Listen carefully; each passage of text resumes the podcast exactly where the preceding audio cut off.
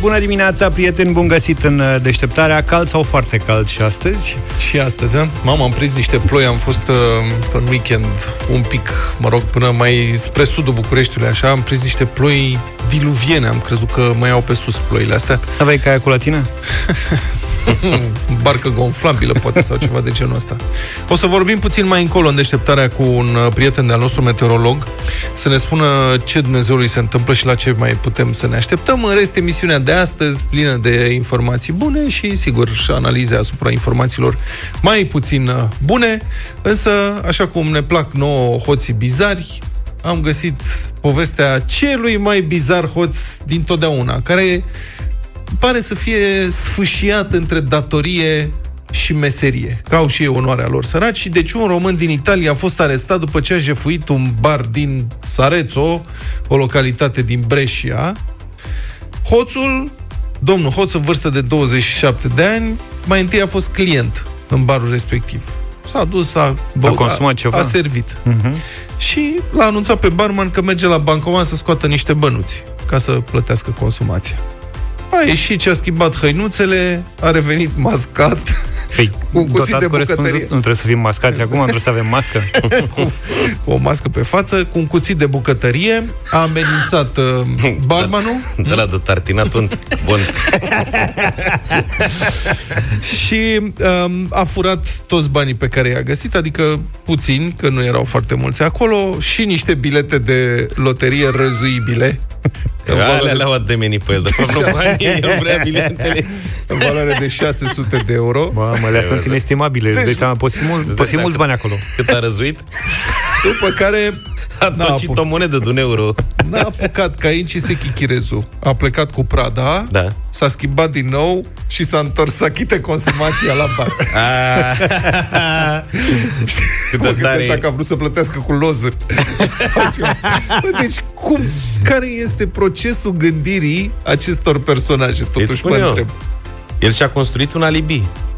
Aha. El a plecat un pic din bar, între timp a venit unul nebun cu un cuțit și a jefuit pe aia și el s-a întors să plătească. Păi deci el... n-avea cum să fie el fătașul. Corect. Păi el nu era acolo când s-a petrecut infracțiunea, deci nu, nu se consideră alibi. Când vine poliția, doamne, da, a fost cetățeanul ăsta și el a ieșit la un bancomat să scoată niște bani să plătească, după Cine care s-a întors și a plătit. Între timp a venit unul un terț. Bine, Sherlock. Am înțeles. Deci asta a fost în mintea lui, spun eu. Să-și construiască un alibi. N-aveam cum să fiu eu de moment ce eu sunt băiat cinstit și am fost, am scos bani și m-am întors să plătesc consumația. Da, l-au prins destul de repede. Săracul. Asta e. Ideea era bună, să știți. Au găsit toate biletele de loto furate, de asta zic că n-a apucat. Deci eu măcar omul... le lăsam în parea să, să le răzuiască. Omul a riscat pentru ele. Mai Gata, emoțiile cu bacalaureatul, cu S-a astea. Dus. Da. Liderul PNL Vrancea, domnul Daniel Moroșanu, a primit uh, răspunsul la contestația pe care o făcuse după ce comisia de examen l-a notat cu 3,60 la examenul de română. A sperat și el la un 10, nu? Din 10 posibile. Adică nu e 5, maxim e 10. Deci a luat 3,60 și dânsul a contestat această notă. După cum am relatat săptămâna trecută, cred că ne-a ascultat. Că noi asta am zis, peste 90% din contestații se încheie cu modificarea notei în România. Adică e suficient să contești și se schimbă nota. Acum problema e dacă se schimbă în sus sau se schimbă în jos. Aici este emoția, dar știți că am avut cazul ăla cu eleva care a fost notată cu 6 și după contestația a luat 10, așa că domnul Moroșanu s-a dus și a contestat. Pe la 360 nici nu rici nimic, adică și dacă îți dă mai puțin da. ce. Dar chiar a, a riscat și a câștigat. Adică domnul Moroșanu a câștigat. El a câștigat în sus, adică i-au modificat în sus am mai primit 15 sutimi. Oh. Deci a luat 3,75. Și eu mă întreb totuși, ce poți, adică ce poți răspunde totuși, unde să fie confuzia pentru 15 sutimi la, de la 3,60 la 3,75? Băi, te rog frumos, erau, sutimile, erau sutimile lui. Da, sigur, nu Trebuia să le primească. Asta. Ne bucurăm foarte mult pentru dânsul, dar cum poate arată... o exprimare, poate un punct și o virgulă. Păi cum arată poate nu le-a văzut. Lucrarea aia care e notată cu 3,60 și după reexaminare profesorul zice, băi, Uite ce frum... pe om. Uite ce frumos a zis aici. păi, da. Deci alea 15 sutim, mă, la, de da. la 3,60 la 3,75. La eu aia aș vrea să văd ce se întâmplă acolo. Și uh, dânsul, domnul Moroșanu, era... Deci dânsul este prim vicepreședintele PNL într-un județ. E un om de bază Practic, face parte din clasa politică. În curând va ajunge să ne conducă și la nivel național, nu doar în Vrancea, adică tot respectul pentru Vrancea, dar totuși una e Vrancea, alta este toată România, să facem diferența. Și dânsul era totuși optimist când ieșise de la examen, a fost așteptat atunci de presă și a spus, citez, nu pot să zic că la limba și litera română, ă, literatura română nu m-am descurcat. Acum să vedem ce notă o să iau. A zis atunci domnul Moroșanu, presupun că și-a luat și o lupă cu dânsul. și înainte să afle notele, dânsul s-a exprimat cu modestie că nu intenționează să-și ia și doctorat după facultatea pe care o Urmează. va face după ce ia bacalaureatul. Serios, deci a zis, domnule, sunt niște limite. Adică doctorat, nu. Facultate, da. Iată ce spunea domnul Moroșanu acum câteva zile, citez, toate provocările din ultimele zile, mai mult din partea media locală și centrală. Adică noi am fost provocarea, nu examenul. Da, examenul a fost floare în urechi. M-au determinat, deși nu intenționam, să continui și să mă înscriu și la facultate. Sunt un tip ambițios, am capacitatea și voi face și dovada să merg la facultate. Nu mă pricep cu doctoratele. Nu vreau să ajung ca domnul Ponta să plagiez. Îmi știu limitele și îmi sunt suficiente doar studiile superioare, facultate și licență, a spus domnul Moroșan. Are standarde înalte, zic. Da. Let me love you, 7 și 44 de minute. Se apropie alegerile, simțiți? În septembrie, nu? Da. Eu simt cel mai rău. De ce? Că am probleme cu șantierul de pe stradă, dar lasă că vă povestesc. La tine șantierul este oprit ca să fie reluat în forță exact înainte, să fii o fericit, mulțumit. Da, cu o săptămână înainte, probabil. Da. Politicienii care candidează sunt din ce în ce mai ridicoli. Au, de ce nu, zici asta? Dar nu-mi dau seama Așa de au fost ce... întotdeauna. Da, păi asta este problema mea. Nu știu de ce ei cred că dacă cu cât sunt mai ridicol, cu atât strâng mai multe voturi. A funcționat mereu de asta. Nu mi se pare că a funcționat serios, pentru că sunt din ce în ce mai mulți oameni nehotărâți, oameni care nu vor să voteze. Tocmai pentru că politicienii sunt ridicoli. Păi da, și, și caragioși. oamenii respectiv nu se duc la vot, rămân câțiva. Bună abordare Ai văzut? Vezi, nu m-am gândit. De fapt, îi descurajează pe aia care sunt cu mințile la ei. Bravo. Și îi ambalează pe alegătorii care sunt atât de fraieri încât se lase păcăliți de uh, ridicolul Nu neapărat respectiv. fraieri, dar sunt păcăliți. Acum, Hai zice eu. să nu le zice așa. așa. Da, adică nu. Cum a căzut. Doamna Firea, ați văzut-o? Primarul general al Capitalei apare într-o campanie în care se mândrește că a modernizat transportul în comun din București. Da. Parte din mai larga revoluție în trafic. Revoluția în trafic are și dânsa, ca să mă explic moldovinește, are diferite direcții de acțiune, coloane de atac. Una dintre direcțiile de atac este transportul în comun și doamna Firea apare în această campanie online cu ecranul. Ecranul e împărțit în două. Așa. În stânga e dânsa, color. În dreapta este alb-negru. Imagini cu autobuze și tramvaie vechi. Deci prezentul și trecutul. Da, prezentul și trecutul. Prezentul este strălucitor, color frumos, blond. În Ceea timp ce, ce este. Da. În dreapta e nenorocire. Alb-negru sunt poze și se precizează despre imaginea respectivă că sunt din 2016, de când a venit dânsa la primărie. Scrie 2016. Deci, ca să înțeleagă tot românul care, domne, n-ar, altfel n-ar pricepe. Când a ajuns dânsa la primărie, viața era tristă. Alb-negru, după care a căpătat culoare și veselie. Potrivit principiului lui Stalin, viața a devenit mai veselă tovarăș, viața a devenit mai bună. Stalin 1936. Înainte să declanșeze marea epurare. A fost Cine era înainte de doamna Firea în București, primar? Serios, dacă mai știu. Bă, a fost domnul Oprescu, nu Oprescu. era domnul Oprescu, de la Oprescu a, domnul Șpagan. Oprescu. Deci era veselie și înainte. Și un interimar. Da. Și un interimar. Mie mi se Doar pare că... că domnul Lis a fost cel mai vesel dintre toți cei care... Clar, n-am știut să-l apriciem la justa lui valoare. Eu cred că dacă domnul Lis ar candida la primăria Bucureștiului... A candidat atunci, da. n-a luat nimic. Da. Vă dați seama, ar fi păcănele la fiecare colț de stradă. domnul Lis avea și de o pasiune. Păcănele. Ai văzut? Dintr-un anumit punct de vedere, cu domnul Lis știai la ce să te aștepți. Așa era și orașul. Cu alți primari, nu. Îl mai țineți minte, domnule, pe domnul Oprescu în ziua în care a fost arestat a făcut Mirela Voicu de la Antena 3, făcuse un interviu cu dânsul și cu o oră înainte era, domne, nu toți suntem șpăgari, exact, doamne, da, da, doamne, da, exact. nu toți suntem hoți, Aproape doamnă, toți. Da. După care și-a luat la revedere și a venit tne și l-a găsit cu mita în pod. Bun, sigur, încă se judecă procesul. Da. Deci, până se pronunță e judecătorul... Da este presupus nevinovat. Bun, revenind la doamna Firea, imaginile respective ale alb-negru, ele, imaginile, nu sunt din 2016, ci din 2006, ba chiar unele dintre ele din 1990. Bine că n-a pus tramvaie cu cai. Da, Adică chiar așa. De ce nu? Deci imaginile alea triste, ele despre care scrie că sunt, uite cum era în 2016 când am venit eu, ele sunt imagini inclusiv din 1990. Doamna primar a pus și ea imagini de când a venit Băi. domnia sa în București. Da, așa. A pus tramvai de la cu care mergeam eu în anii 90, de la de da. Băi, sos, așa. Ți-a stârnit amintiri? Da. Stai, scuză-mă un pic. Ți-a stârnit amintiri? Clar, da. Ai de văzut? inscripționat ITB. Te-a prins? Da, ITB, chiar așa. Întreprinderea de transport București, că da. asta e...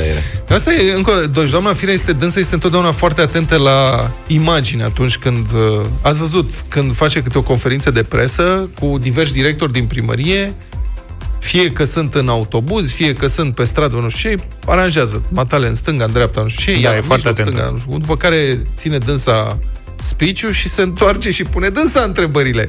Că ce Dumnezeu A fost reporter, domnule. Da. Acum nu pot să... Sigur, de ce să punem între... de ce să lăsăm reporterii să pună întrebări? Că reporterii mai greși și pun întrebări. Pun și întrebări neplăcute. Greșite. Pune dânsa întrebările care trebuie puse și cu asta basta. Între timp, la mine pe stradă, în sectorul 2, am sunat la ADP sector 2 și vineri, și joi, și miercuri.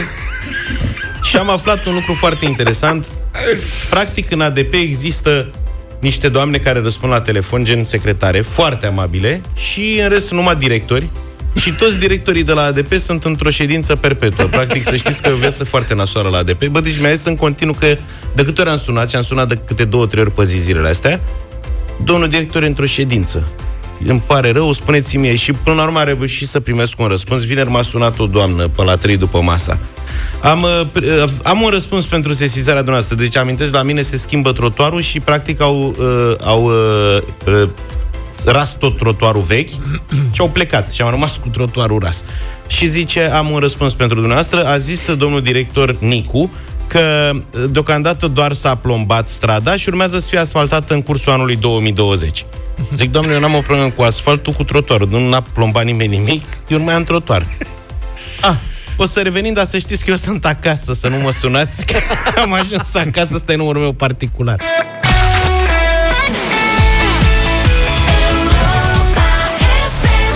Ruri și Europa FM te invită acum la concurs ca să ai un start bun de dimineață. Dacă te-ai înscris pe europafm.ro completând răspunsul la întrebarea tu cum îți petreci timpul în grădină, află acum dacă ai câștigat o motocoasă Ruris cu pornire electrică. Ana, e cu noi, bună dimineața! Bună dimineața, băieți! Ce Ia zine, Ana, cum îți petreci tu timpul în grădină? Uh, cu copilașul meu, la joacă, la plajă, tati muncește. Am înțeles. tati se ocupă de întreținerea grădinei. Ăsta e un caz rar, nu, că e... tati muncește. da, da, da. Avem noroc. Avem noroc. Îi place și ne scutește de această... Am înțeles. Bine, cel mic ce vârstă are? Trei ani. Trei ani. Să, să vă trăiască, să fiți Mulțumesc uh, sănătoși, mai lăsați-l și pe tati la plajă din când în când. Bine, până una alta. Duminica, poate din când în când. Ana, te felicităm pe tine, dar ai câștigat pentru tati o motocoasă Ruris da. cu pornire electrică, da. singura de pe piață de acest fel. O secundă, să știi, atât durează să o pornești prin simpla apăsarea butonului start. Super. O să încerci și tu într-o zi, măcar așa, de curiozitate, să vezi cum e, da? Bine. Bine. Ana, motocoasa are un sistem rapid de reglare a mânerelor, dar și de prindere a capului tăietor. Alături de acest premiu primești un harnașament creat special pentru a spori confortul în timpul exploatării, ochelari de protecție, autocat și un disc de tuns iarba cu trei tăișuri. Tot acolo ajungem 8 și 9 minute, sunteți cu Europa FM. Bună dimineața!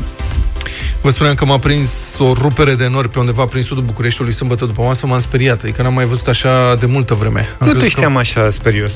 Frate, ploua, adică chiar rupere de Ca lumea, da. Da, s-au umplut s-au umplut drumurile de apă cu adevărat, adică mm-hmm. mi era că ne ia pe sus cumva.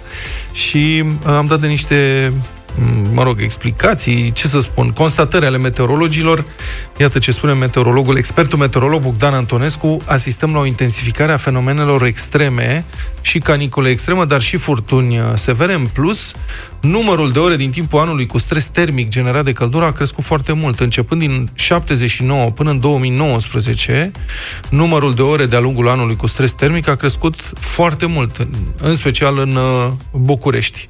Și nu numai că acest stres termic a crescut ca număr de ore, dar aceste ore tind să fie una după alta. Deci, într-adevăr, se confirmă ceea ce simțeam, știam, dar știi cum e, te gândești, bă, poate nu mai țin eu minte. Dar în copilărie, când erau temperaturi de peste 35 de grade vara, mama, alea erau zile îngrozitoare, erau excepții, erau, adică erau puține zile cu peste 35 de grade vara. Acum sunt... Ne-am obișnuit, practic, Da. cu ele. Nu doar că sunt multe, dar sunt și pe perioade foarte lungi Mhm. și țin mult și sunt mult peste 35 de grade și noaptea e foarte cald, cel puțin în partea asta de țară. Nu știu, poate că la Cluj uh, o fi altfel. Și, uh, și acum este o perioadă de caniculă care ține de cât? Deja de două săptămâni este vremea foarte caldă. A devenit chiar Da. foarte greu suportabil, sunt furtunile astea foarte mari. L-am sunat pe prietenul nostru Silviu Grigore, meteorologul Silviu Grigore. Bună dimineața! Neața, Silviu. Bună dimineața vouă și ascultătorilor Europa FM. Interesante comentariile voastre, trebuie să recunosc. Dacă vrei să ne Ale- contrazici, chiar ne-am dorit să ne spui, nu, domnule, stai că o să fie foarte bine curând. Absolut uh, deloc. Numai că ar trebui să remarcăm un lucru. Din punct de vedere practic, așa, într-adevăr, lucrurile stau exact așa cum le-ați expus voi cu căldură greu de suportat, însă să știți, valorile caniculare, ceea ce înseamnă valori peste 35 de grade, nu au fost uh, foarte frecvent înregistrate în ultimele săptămâni.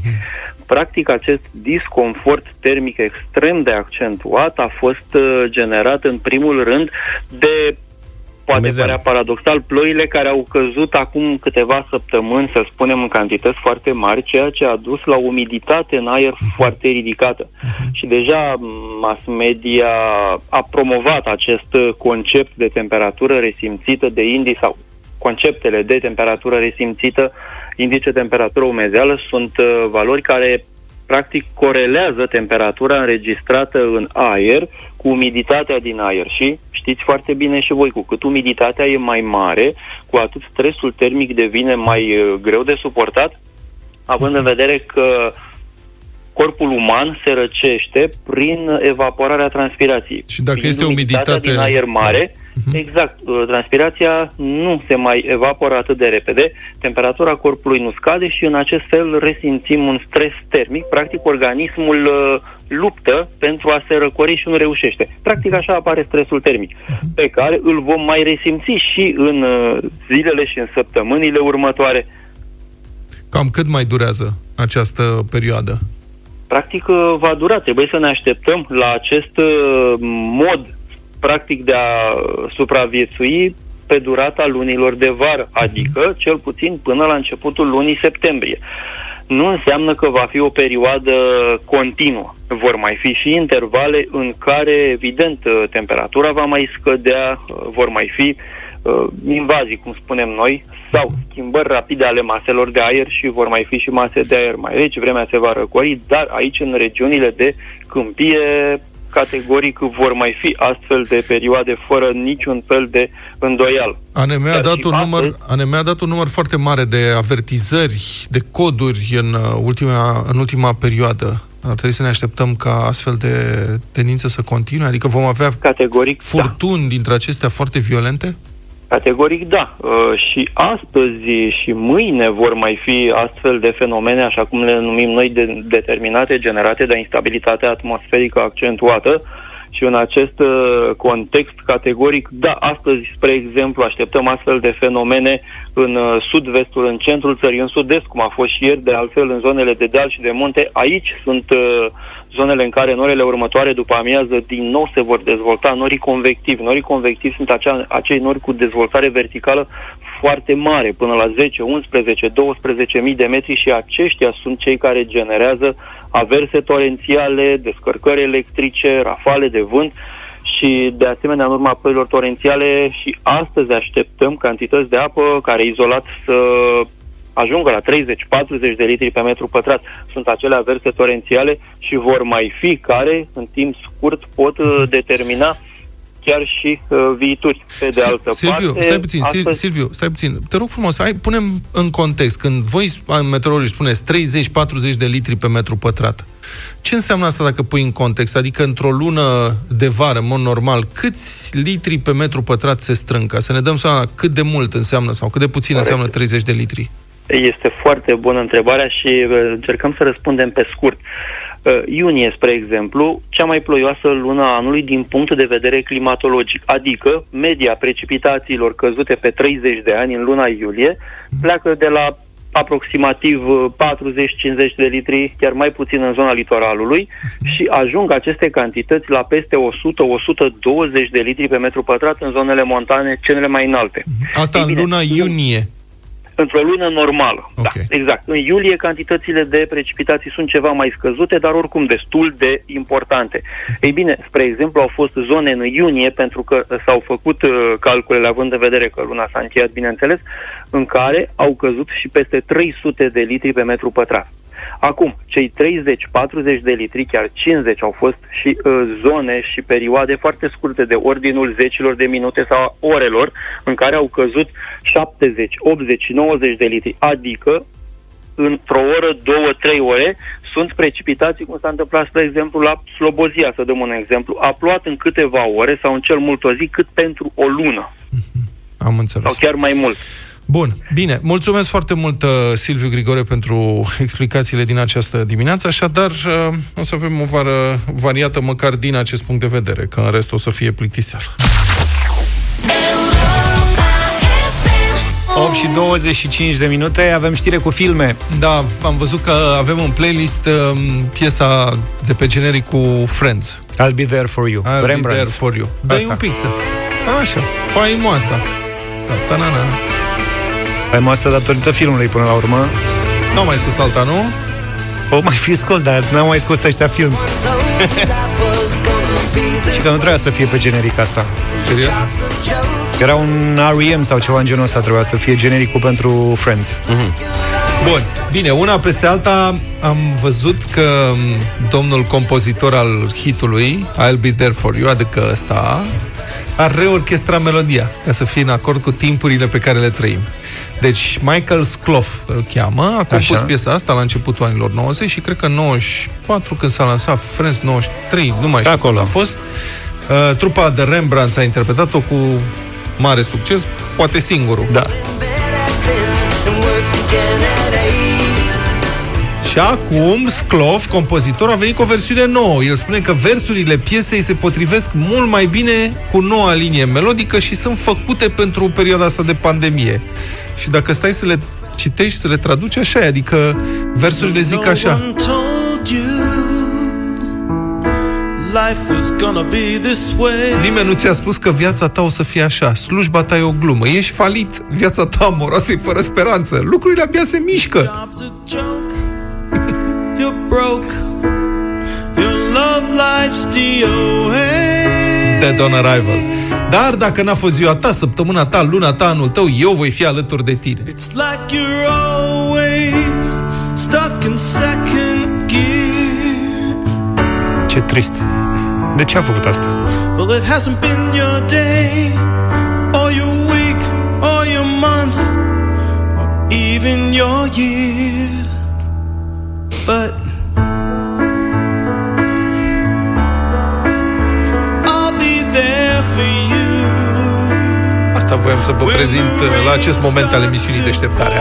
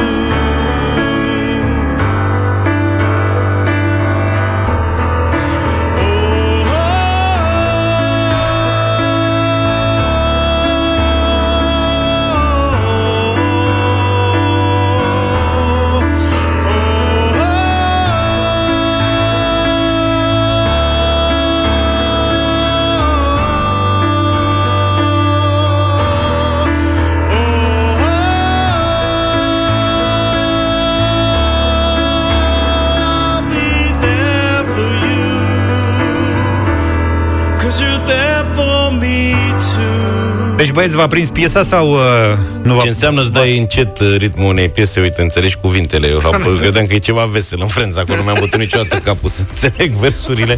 Dar filmul l-ai văzut? Parțial, da, nu m-a spart. A, un, a tu ești cu ei la alții. Eu Cum sunt cu se- Seinfeld, cu astea mai profunde. Am înțeles. Bine, așteptăm și versiunea tristă de la Seinfeld. Ok, 8 și 30 de minute, continuăm cu știrile Europa FM. Muzică de club la Europa FM Ce dor mie de o petrecere de asta Cred că pe malul mării se mai fac petreceri de genul ăsta Luca a fost la mare, poate ne povestește el uh, Cum a fost puțin mai încolo Ne povestești? Am văzut Da, că da. ai fost atacat de o pasăre. Fără petreceri, da, eu am avut parte doar de atacuri. Altfel, o bibliotecă din Statele Unite le cere abonaților o bibliotecă din Statele Unite are Așa. abonați și cărora le cere să Încă nu mai mai, există așa ceva da, să nu mai bage cărțile împrumutate în cuptorul cu microunde pentru dezinfectare. V-ați gândit la asta? Și tai că mi mă punea să mănânc cartea Corect? Da, poate crește. Dar Băi, știți, ce voi tare. dezinfectați buretele de bucătărie în cuptorul cu microunde? Ce? Da? Sau la veta? Nu, a? Eu mai dezinfectez asta, cam o dată la două săptămâni. Adică ce faci? Iei la veta și o bagi în cuptorul cu La microunde? veta, da, și buretele, pac, în cuptorul cu microunde, un minut. Un minut și 20 de secunde cel mult. Glumești acum. Nu glumesc, vorbesc foarte serios. De ce să glumesc? Ce mai bagi în cuptorul? Serios. și în mașina de spălat ce? Mașina de spălat vase. Așa. Vase. Nu, serios. Deci poți să dezinfectezi în principiu. Microundele omoară microorganismele. Auzi, dacă Alți. te, dacă te tai la mână, n-ai încercat și cu degetul, se, se prinde mai râdeți, repede. Bă, mai râdeți, mă, înapoiaților. Păi și atunci ce cu ea cu cărțile? Păi Foarte bine ăștia fac. bagă... Nu, pentru că m, volumele respective au niște etichete anti-furt, alea, metalice, Ah, râfuri. și alea știi că- care sunt. Da. Mai fac scurt. Metalul, da, ia foc. Da.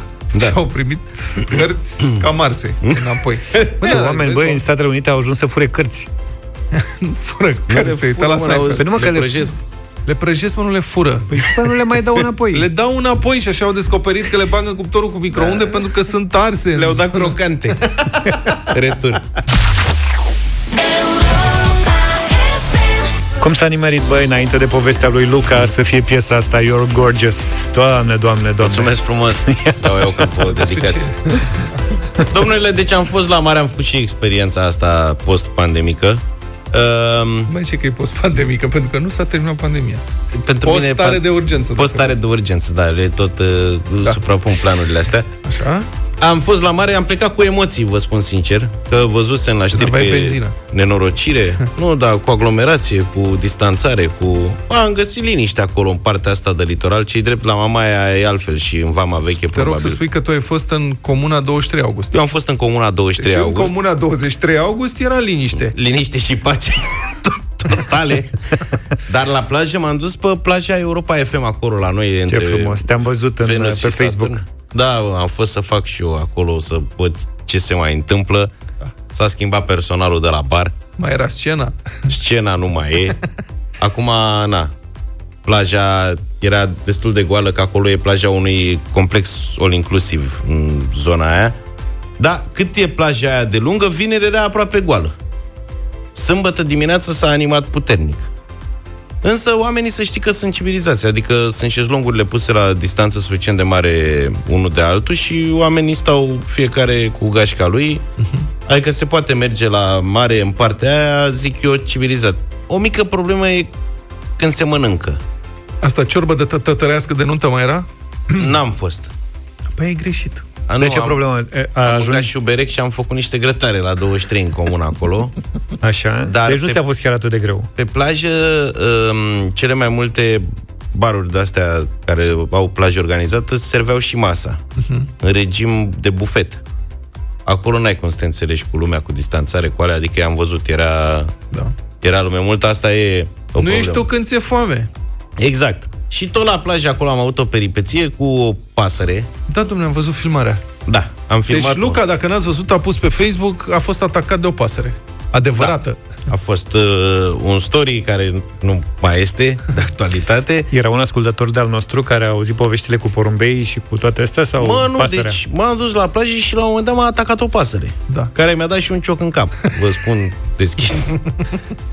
Și nu am înțeles ce se întâmplă până când am observat la un moment dat pe jos era pus un mic afiș cui protejat, uh, nu deranjați. Și Da. era o pasăre care avea, am crezut că clocește. E cuibul, era cuibul pe plajă? Da, domne, deci pasărea și-a făcut cuibul direct pe nisip.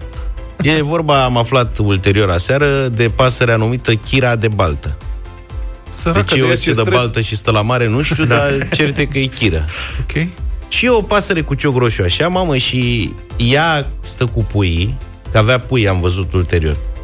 Are cuibul pe nisip și băiatul aduce mâncare și face pază perimetru.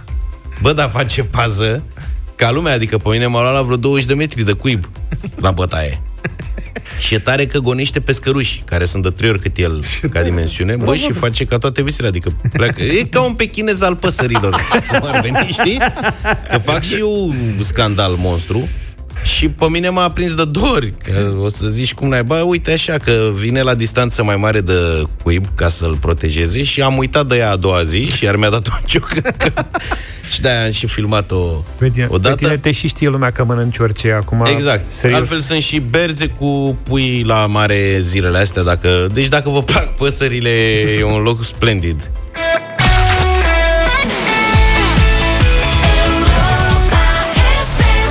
Lady Gaga, mai la început așa, cu un hit uh, adevărat. Poker Face am ascultat 9 și vreo 9 minute. Vă spunem din nou, bună dimineața!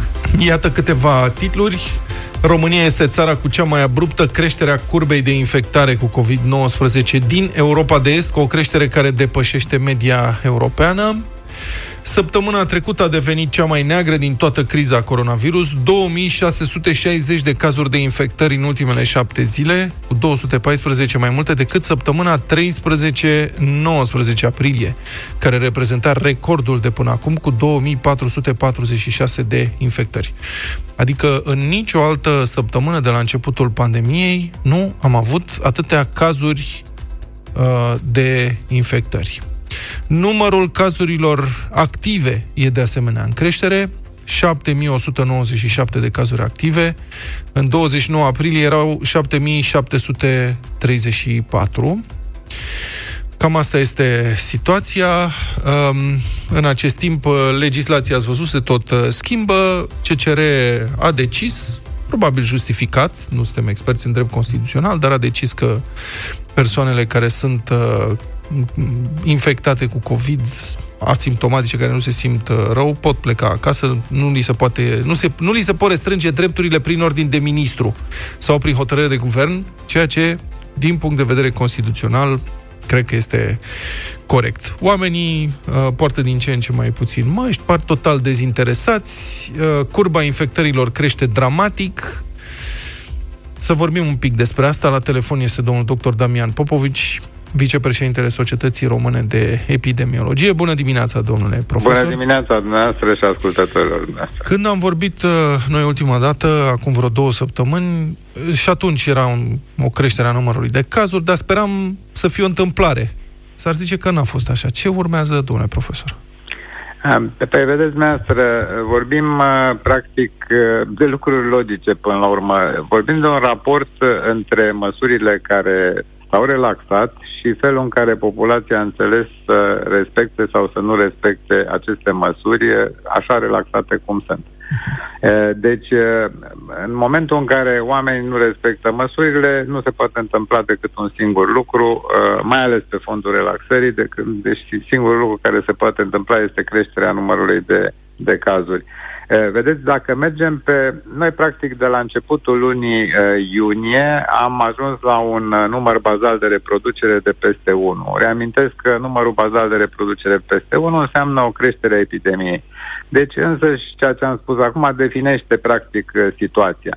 Dacă mergem după uh, scenariul uh, de 1,1 uh, făcut de domnul Valentin Pârvu uh, și uh, ne gândim că uh, acest, uh, acest uh, 1,1 sau, mă rog, uh, acest uh, număr bazal de reproducere de peste 1 se va menține, practic undeva în 23 august sau în jurul datei de 23 august vom avea în jur de 800 de infecții noi uh, pe zi, ceea ce va însemna uh, o corespondență în terapie intensivă de peste 500 uh, de cazuri.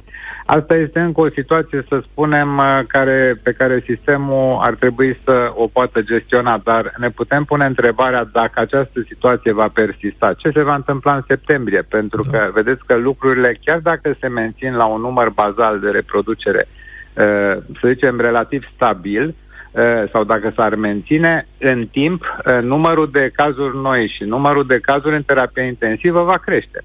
Da. Deci eh, lucrurile trebuie să reglate eh, după aceste cifre care nu pot eh, greși în niciun caz eh, semnificativ, fiindcă până acum proiecțiile au fost corecte. Deci nu văd de ce nu ar fi și de acum încolo proiecțiile corecte.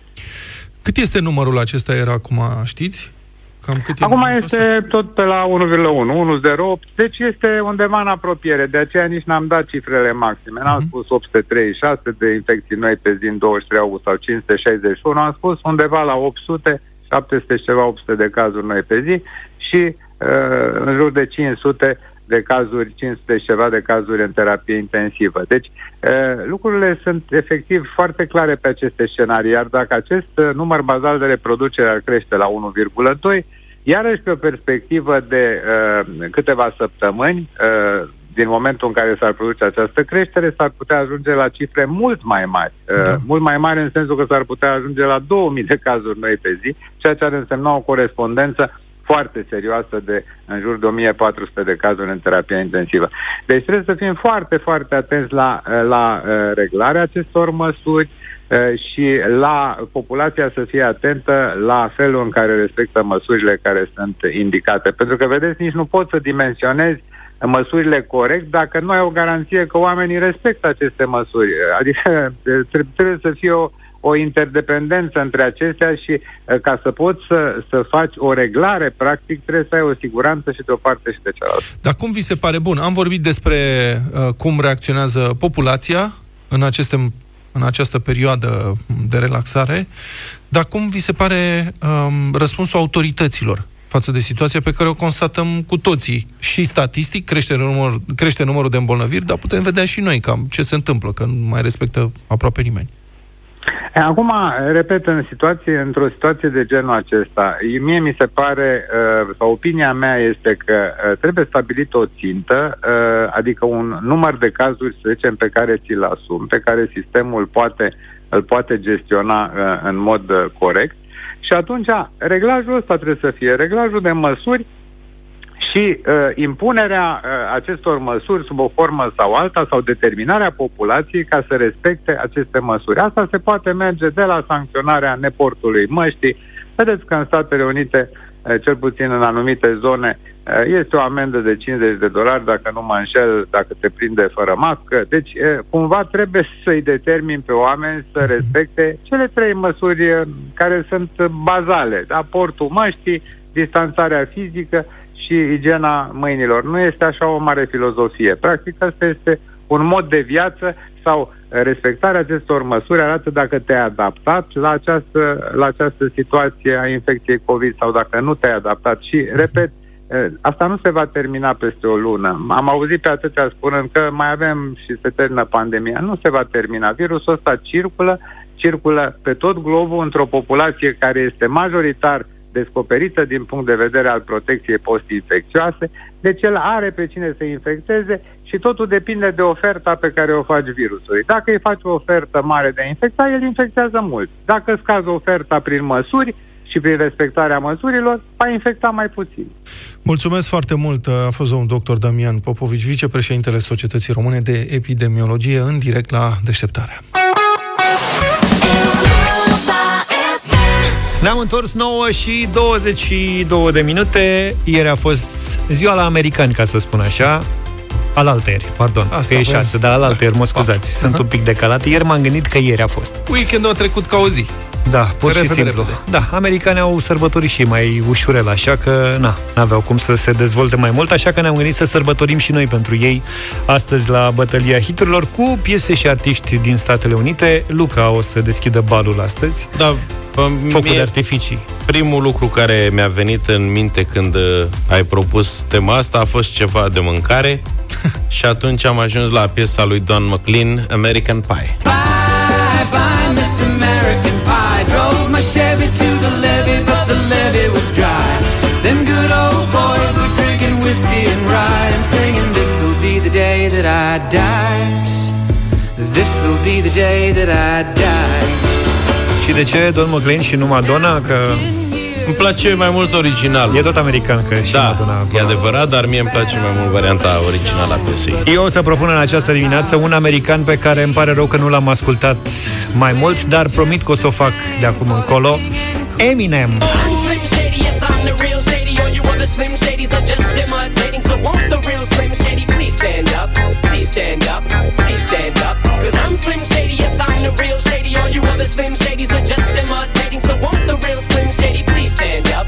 Please stand up, please stand up. The Real Slim Shady Eminem am ascultat Sper să ascultăm în bătălia hiturilor astăzi Vlad?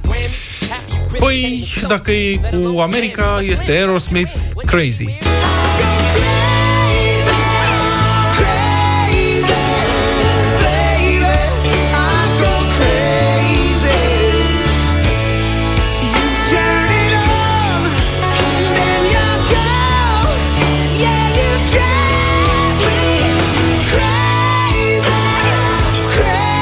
Cea mai populară trupă americană Aerosmith Cel mai popular rapper, aș spune eu Încă și cea mai populară Melodie American Pie Uh, practic cei mai bune astăzi în bătălia hiturilor Hai să vedem la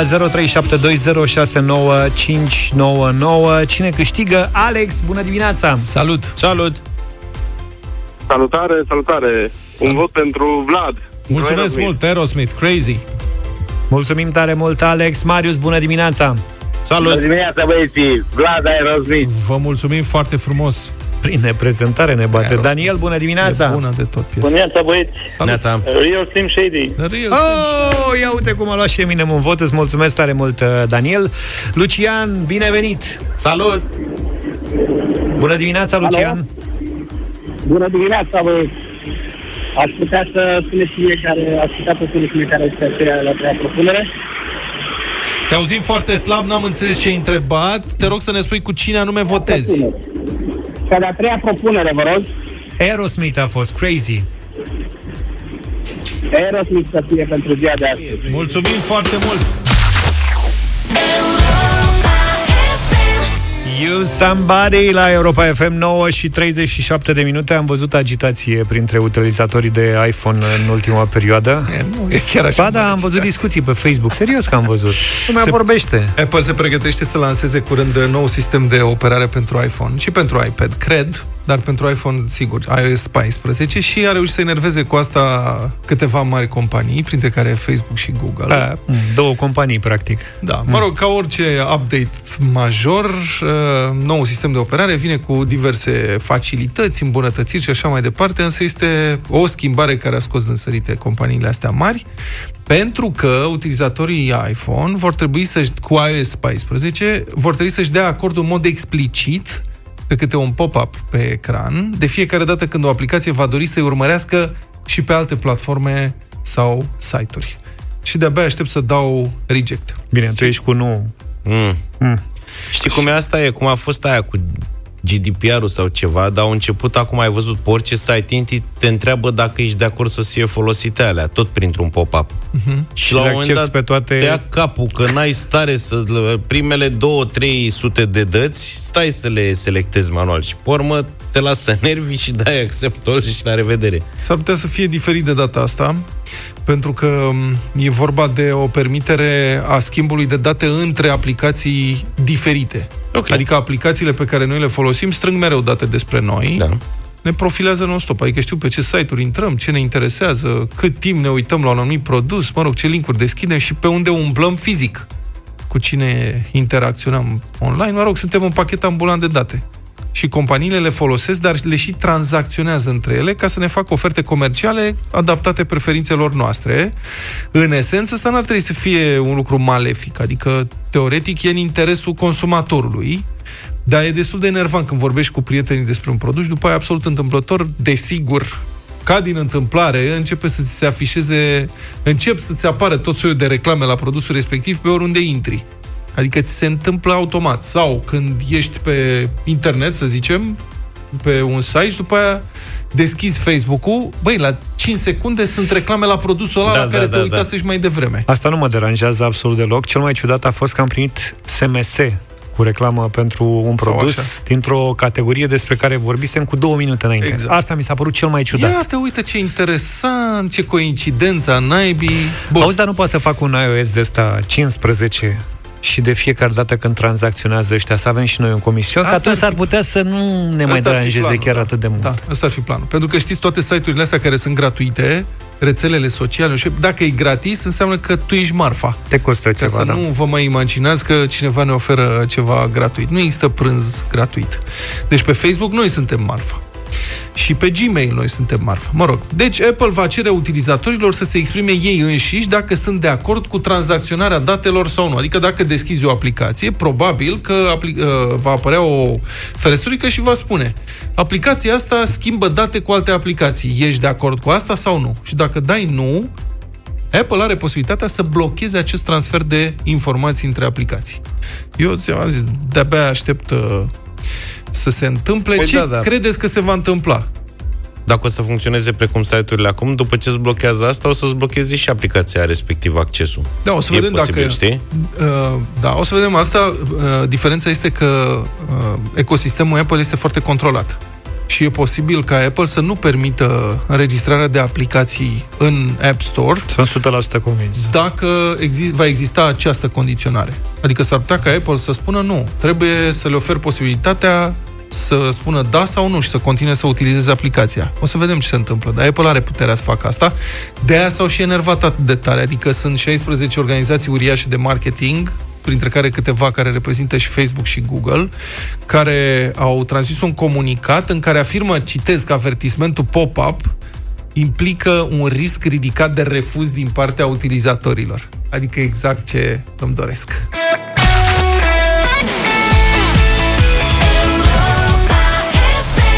Trei lucruri pe care trebuie să le știi despre ziua de azi. La 6 iulie 1971 a murit unul dintre cei mai bine cunoscuți și influenți cântăreți de jazz și blues, Louis Armstrong. Heaven, I'm in heaven,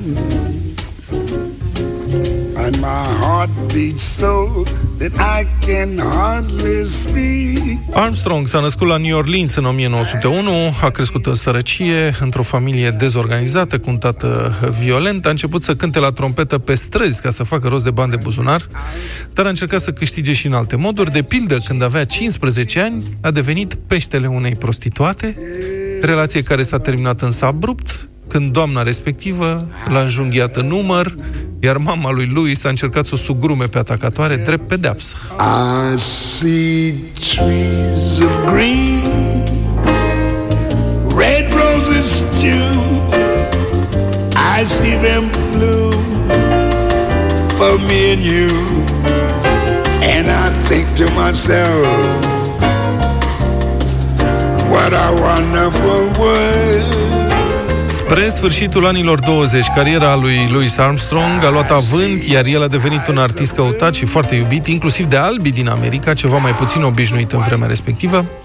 Armstrong a avut o viață plină, cu patru neveste, nenumărate aventuri extraconjugale, nici o zi fără marihuana. De altfel, artistul a și ajuns la închisoare din cauza posesiei de marihuana, un drog ușor despre care a spus la un moment dat că este, citez, de o mie de ori mai bun ca whisky-ul.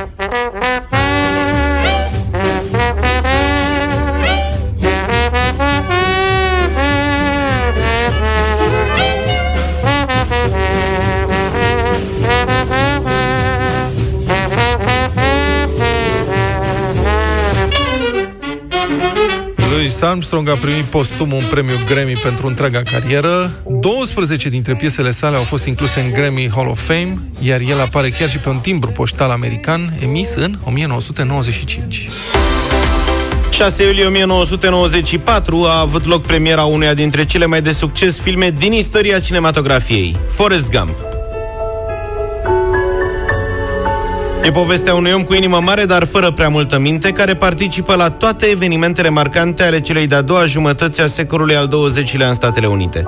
De la Elvis la Watergate și de la John Lennon la John F. Kennedy, toate momentele cheie din cultura și istoria acelei perioade sunt bifate prin perspectiva lui Forrest, interpretat magistral de Tom Hanks. My mom always said life was like a box of chocolates. You never know what you're gonna get. Asta este replica marcă înregistrată a personajului. Mama spunea mereu că viața e ca o cutie cu ciocolate, nu știi niciodată ce o să primești. Ai spune ciocolate asortate, ca să se înțeleagă de la noi, în sensul că e o cutie cu diverse sortimente da, de da, ciocolată. Da. Forrest Gump era un excelent alergător, iar în armată a descoperit că este și un fenomenal jucător de ping-pong. I thought I was going back to Vietnam, but instead they decided the best way for me to fight the communists was to play ping pong. So I was in the special services, traveling around the country, cheering up all them wounded veterans and showing them how to play A ping fost pong. recrutat de serviciile speciale să joace that some years ping-pong later, the Army decided that I should be on the All-America Ping Pong team. și a fost trimis cu echipa națională să joace în China. visit the China in like million years or something like that. Somebody said world peace was in our hands. But all I did was play ping pong. Forrest Gump a fost nominalizat la 13 categorii ale premiilor Oscar și a primit 6 statuete. Tom Hanks a dus acasă distinția pentru cel mai bun rol principal al doilea an consecutiv, performanță care a mai fost reușită doar de Spencer Tracy în anii 30. Hanks primise Oscarul în 93 pentru prestația din Philadelphia. 6 iulie 2003, Beyoncé și Jay-Z ajung pe primul loc în Marea Britanie cu piesa Crazy in Love.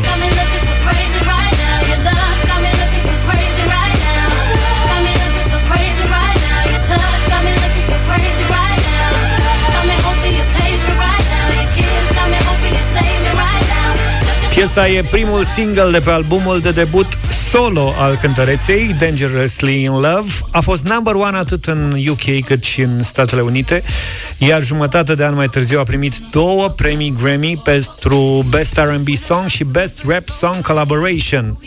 Crazy in Love a fost aleasă de canalul muzical VH1 cel mai bun cântec al anilor 2000. Revista Rolling Stones include piesa în 2010 în top 500 cele mai bune din toate timpurile, iar în 2018 o declară cea mai bună melodie a secolului 21. Soț și soție să-i lăsăm să-și cânte dragostea la Europa FM până la ora 10. Noi ne auzim mâine dimineață după 7, numai bine! Toate bune! Pa, pa! Yeah.